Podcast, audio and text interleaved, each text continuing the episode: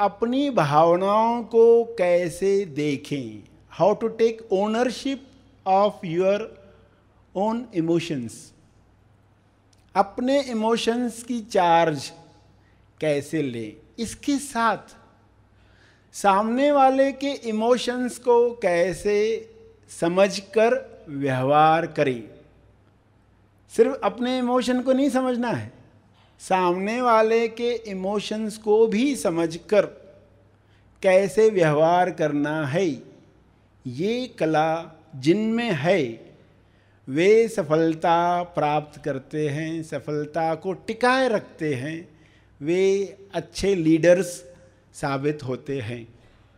लोग हमारी भावनाओं को समझे, ये तो हम चाहते हैं। अगर आपके मन में है कि ये सुनकर मेरा पति समझ जाएगा, ये सुनकर मेरी पत्नी समझ जाएगी, मेरा भाई समझ जाएगा, मित्र समझ जाएँगे। तो इस भ्रम में न रहें, ये आपको समझना है। जो सुन रहा है, उसे समझना है। और लोग हमारे इमोशंस को नहीं समझ पाते तो हम बैठ जाते हैं कि कुछ नहीं हो सकता, मगर बहुत कुछ हो सकता है। इमोशंस इंसान को कहाँ महसूस होते हैं? इंसान फील करने से ज़्यादा सोचना चाहता है। फील करने से ज़्यादा सोचना चाहता है। तो पहला काम तो उसको देखना होगा कि मुझे ये बॉडी पर कहाँ फील होते हैं। सीने में जलन हो रही है, एक इमोशन आया है। फील हो रहा, उसको फील करना सीखना है। लोग फील करने से बचने के लिए व्यसनों में जाते ये बड़ी गलती हो जाती है। ये आर्ट है, ये सीखना है। तो हमारे शरीर में अठारह स्थान, जहाँ पर इमोशंस को आप महसूस करते हैं। अलग अलग इमोशंस क्रोध आपको आया है या डिप्रेशन आया है।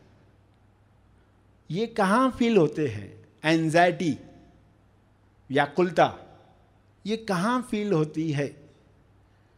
खुशी कहाँ फील होती है? गिल्ट अपराध, बोध, शर्म कहाँ महसूस होती है? जब आपको ये इमोशंस आते हैं, उत्तेजना के, वासना के डर के, नफरत के ईर्षा के, घृणा के, ऐसे कई इमोशंस तो ये कहाँ बॉडी पर महसूस होते हैं? इसकी ट्रेनिंग मिली नहीं है, मगर इसकी ट्रेनिंग लेनी चाहिए। कुछ कुछ बातें जब इंसान खुद पर महसूस करने लगता है, उसको धीरे धीरे समझ में आने लगता है कि ये इमोशंस को ऐसे देखना है जिससे ये रिलीज़ हो जाए। और अज्ञान में लोग कैसे देखते हैं? उसकी गांठ बंद जाती है। वो रिकॉर्ड हो जाता है। जमकर जमा होता है। जमकर जमा होता है। उसको जमा नहीं करना है। उसको रिलीज़ करना है। तो ये कला सीखनी है। तो अब एक उदाहरण में आपको सारा तरीका समझ में आएगा। इस उदाहरण को समझ लें। उदाहरण क्या कहता है कि एक मंदिर है, मंदिर के बाजू में कई स्टॉल्स हैं। स्टॉल्स होते हैं ना, फूलों के। लोग फूल खरीदते हैं और मंदिर में चढ़ाते हैं। तो फूलों के दुकान है। उसमें एक इंसान जिसका नाम है तुमनेश। तुमनेश। वो दुखी क्यों है? क्योंकि उसके फूल कम बिकते। उसके फूल कम बिकते हैं। वो दुखी है। बाकी लोगों के फूल ज़्यादा बिक रहे। इसका उसको दुख है। तो अब तुमनेश जो है, वो अपने गुरु के पास जाता है। उसको गुरु परामर्श देते हैं कि अब कल से तुम क्या करो? फूल बेचने के कार्य को फूल बेचने का कार्य मत कहो। इसको खेल करके लो। कंप्यूटर में जैसे आप आज की भाषा में कहें, कंप्यूटर में गेम्स होती है ना तो लोग कैसे खेलते? कंप्यूटर गेम, क्रिएटिव गेम है एक। तो आपको कल से उसको खेल करके लेना है। तुमनेश को कहा गया, मंदिर है, स्टॉल्स है, तुमनेश है। तुमनेश कौन है एक्चुअली तुम जो सुन रहा है, वो तुम। तुमनेश देख रहा है उसके कस्टमर और वो कहीं और से खरीदते हैं, वो दुखी होता है। अब मंदिर है हमारा शरीर। तुमने आप हो। और ये जो कस्टमर्स आ रहे हैं, उनको समझो इमोशंस अलग अलग कस्टमर्स आते हैं ना। कोई आपके पास आते आते भी हट जाता है। कोई आते आते भी चला जाता है। तो क्या फील होता है? कोई आपको ध्यान देते देते हटा देता है ध्यान। तो क्या महसूस होता है? तो ये सारे इमोशंस और अब गुरुजी ने क्या उसको दिया है? आदेश कि अब ये तुम काम काम मत समझो। ये है कंप्यूटर गेम आज की भाषा में कहें कंप्यूटर गेम है ये. क्रिएटिव अभी क्रिएटिव खेल खेलो. अब उसने क्रिएटिव खेल खेलना शुरू किया. यानी क्या किया? अब उसको रोज कहा गया है एक एक नई पंक्ति लेकर दुकान पर बैठो. यानी आज के दिन वो ये नहीं कह रहा, फूल खरीदो. उसकी जगह पर कहता है, नई महक खरीदो। फूलों की महक खरीदो। तो आज उसको एक एक्सपेरिमेंट करना है। खेल है ना? खेल में तो हार जीत होती रहती है। तो खेल को कैसे खेलता है इंसान? फूलों की महक खरीदो। ऐसा वो उच्चारण करता है। और देखता है कि आज कस्टमर ज़्यादा है। फूल खरीदो मत, नहीं कह रहा। क्यों अभी वीडियो गेम है ना जैसे कंप्यूटर गेम दूसरे दिन कहता है, फूल सस्ता नहीं कहता, गुलदस्ता सस्ता गुलदस्ता सस्ता। ऐसा रोज उसको नई पंक्ति कहनी है, आदेश के अनुसार। अब चूँकि खेल है, अब वो एंजॉय कर रहा है। पहले सीन में क्या हुआ? जब कम लोग आ रहे थे, उसका स्वास्थ्य खराब हो रहा था, परेशान, चिंता में स्वास्थ्य बिगड़ रहा था। दूसरी सीन में क्या हो गया? स्वास्थ्य अच्छा होने लग गया। लोग ज़्यादा आने लग गए, कमाई ज़्यादा होने लग गई। अच्छी सीन आ गई। फिर तीसरी सीन में क्या हो गया? अभी लोग इतने बढ़ गए कि वो संभाल नहीं पा रहा। लोग इतने बढ़ गए कि लोग उसको मूर्ख बनाकर फूल लेकर जाते, उसके गले से पैसे निकाल कर ले जाते। अब ज़्यादा हो गए ना? उसके गले से पैसे एंड कर जाते या झूठ बोलकर मैंने तो पैसे दिए थे ना इतने। मैंने तो सौ का नोट दिया था। अभी ज़्यादा है ना पर्सन संभाल नहीं पा रहा। इमोशन ज़्यादा आ गए। इमोशंस ज़्यादा आ गए। तो लोगों ने मूर्ख बनाना शुरू कर दिया उसको। फूल बनाना शुरू कर दिया। उस फूल वाले को फूल बनाना शुरू कर दिया। अब देखो फूल तो बहुत बेचे, मगर मुनाफा कम है। फिर गुरुजी के पास गया। गुरुजी ने कहा, अभी तुम तीन नौकर रखो। तीन नौकर रखो दुकान पर। तो उसने तीन नौकर रखे। एक का नाम सुमेर, एक का सुमन और एक का संजू। ये तीन नौकर रखे। अब ये तीन क्या है, ये समझ लो। सुमेर जो है, वो है समझ का प्रतीक। समझ का प्रतीक, सुमेर। सुमेर कहें, सुमरन कहें, नाम सिर्फ़ आपको याद दिलाने के लिए, समझ का प्रतीक। सुमन है सम दृष्टि सम दृष्टि संजू है सजगता, ये तीन नौकर रखे उसने। समझ, समदृष्टि सजगता। तो अगर आप अपने इमोशंस को देखने की कला सीखना चाहते हो तो ये तीन बातें आपके साथ होनी चाहिए। एक है समझ। इमोशंस की समझ जो आज आपको मिल रही है कि ये खोटे भी होते हैं। समझ, कि इनकी तरफदारी मत करो। ये आपको समझ मिल रही है। समदृष्टि, यानी उनको समता में देखो। दोनों को सुख और दुख, दोनों को समता से देखो, सम दृष्टि से देखो।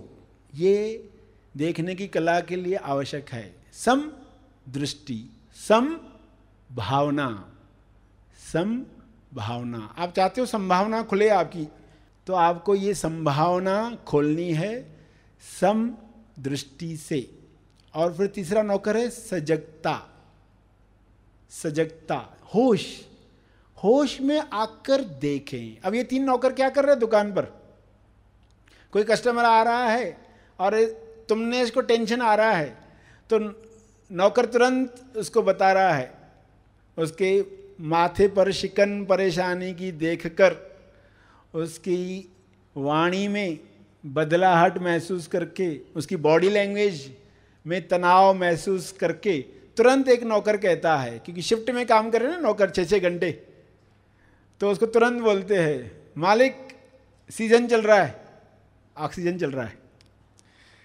सीज़न चल रहा है ऑक्सीजन चल रहा है। यानी ऑक्सीजन चल रहा है यानी कि श्वास को नॉर्मल करो। श्वास पर ध्यान दो। कुछ सेकंड्स श्वास पर ध्यान दो। श्वास क्या बता रहा है? आप ज़िंदा हो। ज़िंदा होने का एहसास। लोगों से क्या गलती होती है पता है? जब कोई बैड न्यूज़ सुनाता है फ़ोन आता है, लोग सांस रोक कर सुनते हाँ। बताओ क्या हुआ? सांस रुक जाती है। जब तक तो वो पूरी नहीं करता ना टॉपिक सांस बंद रहती है। और ये श्वास बंद होने में गांठ बंद रहती है। ये गलती होती है लोगों से। श्वास बंद करके जब आप नेगेटिव न्यूज़ सुनते हो, वो इमोशन जमता है। उसको जमने मत दो। तो जब भी कुछ कोई फ़ोन बजता है आधी रात को, पहले तो सांस लेना शुरू करो नॉर्मल कि मैं ये सांस लेते लेते ही सुनने वाला हूँ, उसको रोकने वाला नहीं हूँ। तो कम से कम आप फ्यूचर में इमोशनल गांठे जो बनने वाली हैं, उनसे बच जाओगे। फ्यूचर की इमोशनल गांठें, उनसे बच जाओगे। तो ये तीन नौकर क्या कर रहे हैं? मालिक सीज़न चल रही है ऑक्सीजन क्या ऑक्सीजन चल रही है? तो वो श्वास पर ध्यान देता है रिलैक्स होता है। और सही ढंग से व्यवहार करता है। सही ढंग से व्यवहार करता है यानी अब खजाना कम नहीं होता। वो फुल होता है और ये फुल नहीं होता। ये फुल होता है और ये खुद फुल नहीं होता। यानी कोई मूर्ख नहीं बना पाता। कोई भी इमोशन आपको मूर्ख न बना पाए। हर इमोशन आपका खजाना बढ़ाए। हर इमोशन आपके गले में कुछ ऐड करे। आपके गले से क्या निकले? वज़न। आपके गले से क्या निकले? वज़न। कौन सा वज़न निकले? प्रेम, आनंद, मौन का वज़न निकले। तो देखो, गले में पैसे आते हैं, खुशी होती है। गले से पैसे कोई मूर्ख बनाकर ले जाता है, दुख होता है। तो ये कला है कि इमोशंस तो दिन भर में आएँगे, मगर आपके गले से वज़न निकलने वाला है। कौन सा वज़न निकलने वाला है? प्रेम आनंद मौन। यही उच्चारण अभिव्यक्त होगा। आपके व्यवहार में प्रेम, आनंद, मौन की झलक होगी। आप खुद को रिमाइंडर दे पाओगे कि सबके अंदर कौन? सबके अंदर कौन? प्रेम आनंद मौन तो ये तुरंत अंदर से निकलना शुरू होगा, आपके गले से। अगर आप इमोशंस को सही ढंग से देख रहे हो तो प्रेम आनंद मौन के साथ हर इमोशन को देखते जाएँगे। इस कहानी में क्या हुआ? ये तीन नौकर जो हैं समदृष्टि है, समझ है, सजगता है, ये याद दिला रहे आपको भी इन तीन नौकरों को रखना है। अंदर ही है सब। बाहर का तो एग्ज़ाम्पल है। ये तीन आपको सजग करने वाले हैं।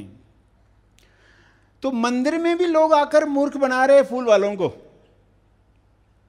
मंदिर में भी तो लोग चप्पल लेकर जाते हैं लोगों की। तो ऐसा मत सोचो कि मंदिर में ऐसे कैसे लोग आते तो सब तरह के लोग होते हैं सब तरह के इमोशंस होते हैं खोटे मोटे भी होते हैं। आप उनको कैसे देखने वाले हैं? तो गुरुजी ने जो संदेश दिया, उसमें क्या क्या बातें थी? पहला तो खेल करके लो। इमोशंस को खेल करके लो। इसमें ही कई बातें सॉल्व होना शुरू हो जाएगी। दूसरा, कुछ इमोशंस कुछ ग्राहक आके क्या कहते थे? दुकानदार को कि हम ना मंदिर के पुजारी है। दक्षिणा दो। मैं मंदिर का पुजारी हूँ, कह रहा है पर्सन दक्षिणा दो। अब ये बेचारा दक्षिणा दे देता है। तो गुरु जी के संदेश में क्या था? दक्षिणा मत दो। ये इमोशन तुमको रिच बनाने के लिए आए हैं। तुम्हारा खजाना लूटने नहीं आए हैं। तो हर इमोशन आपको और परिपक्व बनाए, आपको गरीब नहीं बनाए तो उनको सच्चा मानकर आप फंस जाते हो तो फंसना बंद करो। सच्चा मानकर फंसना बंद करो, तरफदारी करना बंद करो। और फिर हर एक को कैसे टैकल करना है, यानी सभी को सेम फूल नहीं देने हैं। हर एक को उनके अनुसार फूल देना है। जैसे कोई पर्सन आया है, जिसके चेहरे पर मैल लगी हुई है, मैल तो उसको कमल दो। उसके चेहरे पर तेज कम है तो उसको सनफ्लावर दो। उसको सनफ्लावर दो। कोई पर्सन है जो मोटा और सुस्त है, यानी कोई इमोशन पर्सन बोल रहे यानी इमोशन कोई पर्सन है, मोटा है, सुस्त है तो उसको गेंदा फूल दो। उसको गेंदा फूल दो। कोई पर्सन है जिसके बाल बिखरे हुए हैं, उसको चंपी, चंपा चमेली की दो। और कोई खुश दिखेंगे आपको। कुछ खुश है तो उनको गुलाब का लाभ दो। उनको गुलाब का लाभ दो। तभी गुरुजी ने ये बातें बताई है। तो यानी हर इमोशन को कैसे टैकल करना है? क्योंकि उनको, उनके अनुसार आपने फूल दिया तो ये जब मंदिर में अंदर जाएँगे, ये समर्पित हो जाएँगे।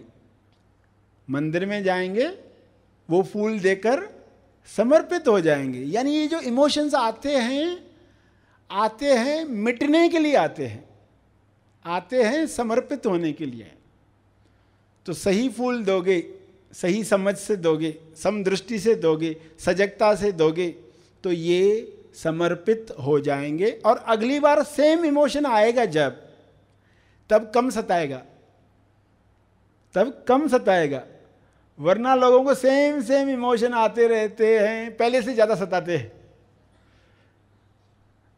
और फिर जवानी ढल गई तो बुढ़ापे में और ज़्यादा सताते हैं। यानी समय के साथ क्या हुआ? इमोशंस और पावरफुल होते गए। मगर ये तरीके से क्या होगा? अगली बार आएँगे, कम सताएँगे। ये कला, देखने की कला से होने वाला है। और आपका गला फुल होगा, गले से भजन निकलेंगे और हीरे मिलेंगे। हर हर्ट हर हर्ट के अंदर हीरा है। हर्ट होता है ना हमें? किसी के व्यवहार से हर्ट होता है। हर्ट क्या है? दीवार में जैसे क्रैक आता है। आपके घर की दीवार में क्रैक आया तो आप क्या करते हो? मेहमानों को दिखे नहीं तो उसके ऊपर तस्वीर लगा देते हो। तस्वीर लगा देते हो। तस्वीर लगाने की बजाय, ये देखो उसमें से कौन सा हीरा बाहर आना चाहता है? ये इमोशन मुझे क्या सिखाना चाहता है? तो वो सीखेंगे आप। हर हर से हीरा आपको मिलने वाला है। और हर इमोशन मिटकर आपको और मैच्योर्ड बनाने वाला है, क्योंकि वो मिटने के लिए आया है और वह अकायम है। ये समझ भी उसमें जोड़ो। अकायम यानी टेम्पररी जब इमोशन आता है ना तो पर्सन को क्या लगता है, अब ये हमेशा रहेगा।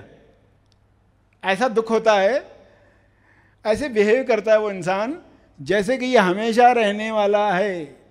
तो तुरंत खुद को बताओ, ये अकायम है, ये टेम्प्ररी है, ये मिटने के लिए आया है, ऊपर आया है, मिटने के लिए आया है। खेल भावना से देखो इमोशनल गांठे बनने मत दो, श्वास लेना जारी रखो। तो ये इस कहानी से संकेत। अंत में पाँच बातें जो आपको करनी है इमोशंस के साथ। पाँच तरीके लोग जो इस्तेमाल करते। पहला तरीका, लोग जो स्ट्रेट फॉरवर्ड बोलते हैं स्ट्रेट फॉरवर्ड ऐसे लोग होते हैं ना, वो सामने वाले पर चिल्लाते उनका इमोशन तो निकल जाता है, मगर सामने वाले पर टॉर्चर होता है। स्ट्रेट फॉरवर्ड लोग कैसे होते हैं? दूसरे होते हैं स्ट्रेस इनवर्ड स्ट्रेस इनवर्ड उनका स्ट्रेस अंदर की तरफ़ जाता है। वो बाहर बोल नहीं पाते उनका स्ट्रेस अंदर जाता है। स्ट्रेट फॉरवर्ड वाले लोग और स्ट्रेस इनवर्ड वाले लोग दोनों बीमार होते हैं। स्ट्रेट फॉरवर्ड वाले लोगों के रिलेशन बीमार होते और इसका शरीर बीमार होता है। स्ट्रेस इनवर्ड वाले का, जो बोल नहीं पाता। तो ये पहले दो तरीके में, लोगों ने क्या किया है? या तो स्ट्रेट फॉरवर्ड बोल देते हैं, या तो उसको दबाए जाते हैं। ये दो तरीके। कुछ लोग तुरंत गालियाँ बकते हैं, खुद को रिलीफ महसूस करते हैं। जैसे टीचर ने बच्चे से पूछा, एक विद्यार्थी से, कि गाली का अर्थ क्या है? तो उसने कहा, गाली कुछ ऐसे अशुद्ध शब्द होते हैं, जिनके उच्चारण से सुकून मिलता है। तो पर्सन को तो सुकून मिला, मगर सामने वाले पर क्या हुआ? सामने वाला तो बेचारा परेशान हो गया टॉर्चर हो गया उसके ऊपर तो। तो ऐसे इंसान के रिश्ते खराब हो जाते हैं। और एक्चुअली में जब वो क्रोध कर रहा है, अंदर से डरा हुआ है। क्रोध तो क्या है? नकाब है। अंदर क्या है? अंदर है कमज़ोरी, अंदर है लाचारी, अंदर है अहंकार। पिताजी है, बच्चा लेकर आया है फरमाइश, नई बैग चाहिए, नए जूते चाहिए। अब पिताजी चिल्लाएगा, नहीं लेके देते, उस दिन लास्ट मंथ में ही तो लिया था ये सब, नहीं देना है। उसने क्रोध किया, बच्चा बेचारा चुपचाप चला गया। मगर पिताजी के अंदर क्या था? क्रोध के पीछे, लाचारी, बजट में नहीं बैठ रहा है। बजट में नहीं बैठ रहा ये लाचारी है। मगर पिताजी बोलता नहीं बच्चे को कि हमारे बजट में नहीं बैठेगा, पैसे कम पड़ रहे हैं। ये बोलने में क्या आती है? शर्म। ये बोलने में क्या आती है? कमज़ोरी। लाचारी की भावना बुरी लगती है बहुत। तो लाचारी से ज़्यादा लोगों ने किसको महत्व दिया है? क्रोध को। मैं लाचार फील कर रहा हूँ, ये कैसे बताऊँ लोगों को? मैं कमज़ोर फील कर रहा हूँ, ये मैं कैसे बताऊँ? तो ये न बताने के चक्कर में इंसान क्रोध करता है। क्योंकि क्रोध को लोग नेगेटिवली नहीं देखते। क्रोध यानी कि ताकतवर। क्रोध कर रहा है यानी ताकतवर है इंसान। लाचारी बता रहा है यानी कमज़ोर है। तो कोई नहीं चाहता है लोग मुझे कमज़ोर महसूस करें। कोई नहीं चाहता है लोग मुझे लाचार महसूस करें। इसलिए क्रोध का इमोशन व्यक्त करते हैं। मगर आपको खुद मनन करना, जब मैं क्रोध कर रहा हूँ तो एक्चुअली में अंदर क्या है? जो मैं छुपा रहा हूँ, और छुपा छुपा के मैं उसको जमा कर रहा हूँ। जमा करके ये जम रहा है, ये आपके शरीर को खोखला करने लगता है। तो बेटर है, हम अपने लोगों से तो ईमानदारी से बात करना सीखें। उसमें शर्माने वाली बात नहीं है। सच्चाई का सामना करना है, अपने घर वालों के साथ कपट मुक्त बनने का प्लेटफॉर्म बनाना है तो आप स्वस्थ शरीर प्राप्त करने वाले हो। तो यहाँ पर जो मुख्य बात सामने आई कि स्ट्रेट फॉरवर्ड लोगों के साथ क्या होता है स्ट्रेस इनवर्ड वालों के साथ क्या होता है, इन दोनों से मुक्ति पानी है। दो से मुक्ति, तीसरा तरीका। तीसरा तरीका है अधिकारी। योग्य अधिकारी आपको ढूंढना है। योग्य अधिकारी यानी जिसको आप बता पाओ, अपने इमोशन बता पाओ। जब आप अपने इमोशन बता पाते हो, उनका पावर समाप्त होता है। कोई पर्सन कोई अपराध हो गया उससे, अंदर ही अंदर शर्म है। उसे किसी को बताया नहीं है। तो क्या होने वाला है पता है? अंदर ही वो शर्म, दुर्गंध पैदा करने वाली है। शर्म को तब तक ताकत है, जब तक उसको ओपन नहीं किया गया। जैसे ही उसको ओपन किया जाता है, उसकी ताकत समाप्त होती है। इमोशंस जो दबे हुए हैं, जब बताए जाते हैं, उनकी ताकत समाप्त होती है। इसलिए जो शराबियों को ठीक किया जाता है ना, उनको एक ग्रुप दिया जाता है। शराबियों का ग्रुप, सभी अपने अपने बताते हैं, शराब के नशे में मैंने क्या क्या अपराध किए, शराब हासिल करने के लिए मैंने क्या चोरियाँ की, मेरे घर वालों को कितनी तकलीफ़ दी। जब ये सभी बताते हैं तो वो शराब पीने की हैबिट से मुक्त होना शुरू होते हैं, क्योंकि वो दबाए हुए हैं सब अंदर। दबा हुआ जब तक है, तब तक वो ताकतवर है। जब उसको ओपन किया गया, उसकी ताकत समाप्त होती है। तो तीसरा तरीका क्या है? किसी योग्य अधिकारी को बताओ। वो आपका भाई हो, आपका मित्र हो, आपका फादर हो या चर्च का फादर हो। ये सब जो तरीके बनाए गए हैं कन्फेशन के पश्चाताप के ये इन इमोशंस को रिलीज़ करने के लिए। वरना लोग शर्म के मारे बता नहीं पाते, अंदर ही अंदर जलते रहते, कुड़ते रहते हैं और बीमारियाँ बनाते रहते हैं। तो तीसरा जो तरीका है, अधिकारी। उसमें एक ही रिस्क है कि सामने वाला अगर डिजर्व नहीं करता, आपका शुभ चिंतक नहीं है तो वो उसका गलत यूज़ कर सकता है। तो इसलिए योग्य अधिकारी में अच्छे से परख कर, जिस पर आपको विश्वास है, जो डिजर्व करता है, आपकी हकीकत जानना। जो डिजर्व करता है, उसको ही बताना है, सबको नहीं बताते फिरना है, इमोशन से बचने के लिए। किसी योग्य अधिकारी को आपको बताना है। और ये संभव नहीं है आपके लिए तो कागज़ पर लिखकर होली में डाल दो। कागज़ पर लिखकर वो सब जो अपराध हुए, जो इमोशन दबे हुए हैं, मैं कैसे फील करता था, कर रहा था, जब वो घटना हो रही थी तो वो सब इमोशंस लिखो और होली में जला डालो। ये कर सकते हैं। कोई ग्राउंड पर जाकर चिल्लाता है या अपनी, अपने बॉस की तस्वीर लगाकर चीखता है उसके ऊपर बॉस की या सास की तो उसको रिलीफ मिलता है। क्योंकि उसने कुछ बोला, मुँह से बाहर निकाला तो उसको थोड़ा अच्छा लगता है। तो रिलीज़ किया, जाने दो, ब्रह्मांड में जाने दो, जो भी इमोशन दबाए रखे हैं ना, उसको बोलकर आपने ब्रह्मांड में रिलीज़ कर दिया। तो ये तीसरे तरीके में आता है। फिर चौथा तरीका है। चौथा तरीका है खोने के डर को खोने से। खोने के डर को खोने से इमोशंस रिलीज़ होते हैं। खोने का डर, खोना यानी क्या? इंसान को इनसिक्योरिटी है, असुरक्षित। अरे ये खो जाएगा, वो खो जाएगा, अरे मेरा क्या होगा फ्यूचर का क्या होगा? तो खोने का डर खोता कब है? किसी को लगता है पैसे ज़्यादा आ जाएँगे तो ये डर समाप्त हो जाएगा। तो इसलिए पूरी दुनिया पैसा बैंक बैलेंस बढ़ाने पर लगी हुई है। क्योंकि खोने का डर होता है रिलीफ मिलता है। क्या है, इतना बैंक बैलेंस है? कुछ हो गया तो हम संभाल सकते हैं। तो ये तरीके बने हैं। खोने का डर खोना यानी हमारे अंदर ही ऐसा स्थान है जहाँ आप सुरक्षित हो। सेल्फ उस स्थान पर जाना खोने के डर को खोने के बराबर है। जैसे आप एक जंगल में बैठे हो, चारों तरफ़ जानवरों की आवाज़, सांप के सरकने की आवाज़, कितने डरे हुए होंगे आप। लाइटनिंग होती है, प्रकाश में आप देखते हो, आप एक शीशे के जार में हो, एक शीशे का बर्तन आपके चारों तरफ़ रखा हुआ है। जैसे ही आपको बर्तन दिखा, आपका डर समाप्त हो गया कि अभी उसके अंदर कोई आ नहीं सकता। आप सुरक्षित हो।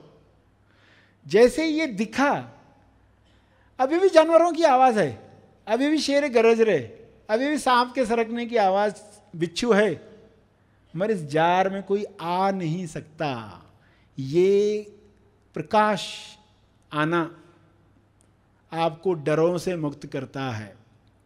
तो ये चौथा तरीका है जिसके लिए शिविर करें, जिसके लिए पुस्तक पढ़ें, ध्यान की विधियों में से गुजरें। जो जो आप कर सकते हैं, जो जो संभव है, वो करें। चौथा तरीका। पांचवा तरीका जो है, वो है साधना का। साधना का तरीका। साधना में इंसान क्या करता है? Feel fully and face feel fully and face यानी जो भी इमोशंस है, इनको हमें पूरा फील करना है। स्टेप बाय स्टेप सीखेंगे। ऐसा नहीं कि एक साथ हम कोई बड़ा इमोशन हैंडल करना है, ऐसा नहीं। छोटे छोटे इमोशंस को पहले फील फुल्ली और फीलिंग इज़ नॉट फेल्यूर ये याद रखो। फीलिंग इज़ नॉट फेल्यूअर आपको डिप्रेशन आ गया ना तो पर्सन क्या सोचता है, अरे, मुझे अभी भी डिप्रेशन आता है। क्यों आता है मुझे डिप्रेशन नहीं आना चाहिए। इसका अर्थ मैं सक्सेसफुल नहीं हूँ। तो कभी भी फीलिंग को फेल्यूर मत समझना। फीलिंग आई है feel fully feel fully and face melting point शुरू होने तक। एक बार वो मेल्टिंग पॉइंट आ गई ना, फिर आपको देखने की ज़रूरत नहीं। वो खुद ब खुद डिस्पर्स हो जाएगा, खुद ब खुद चला जाएगा रिलीज़ हो जाएगा।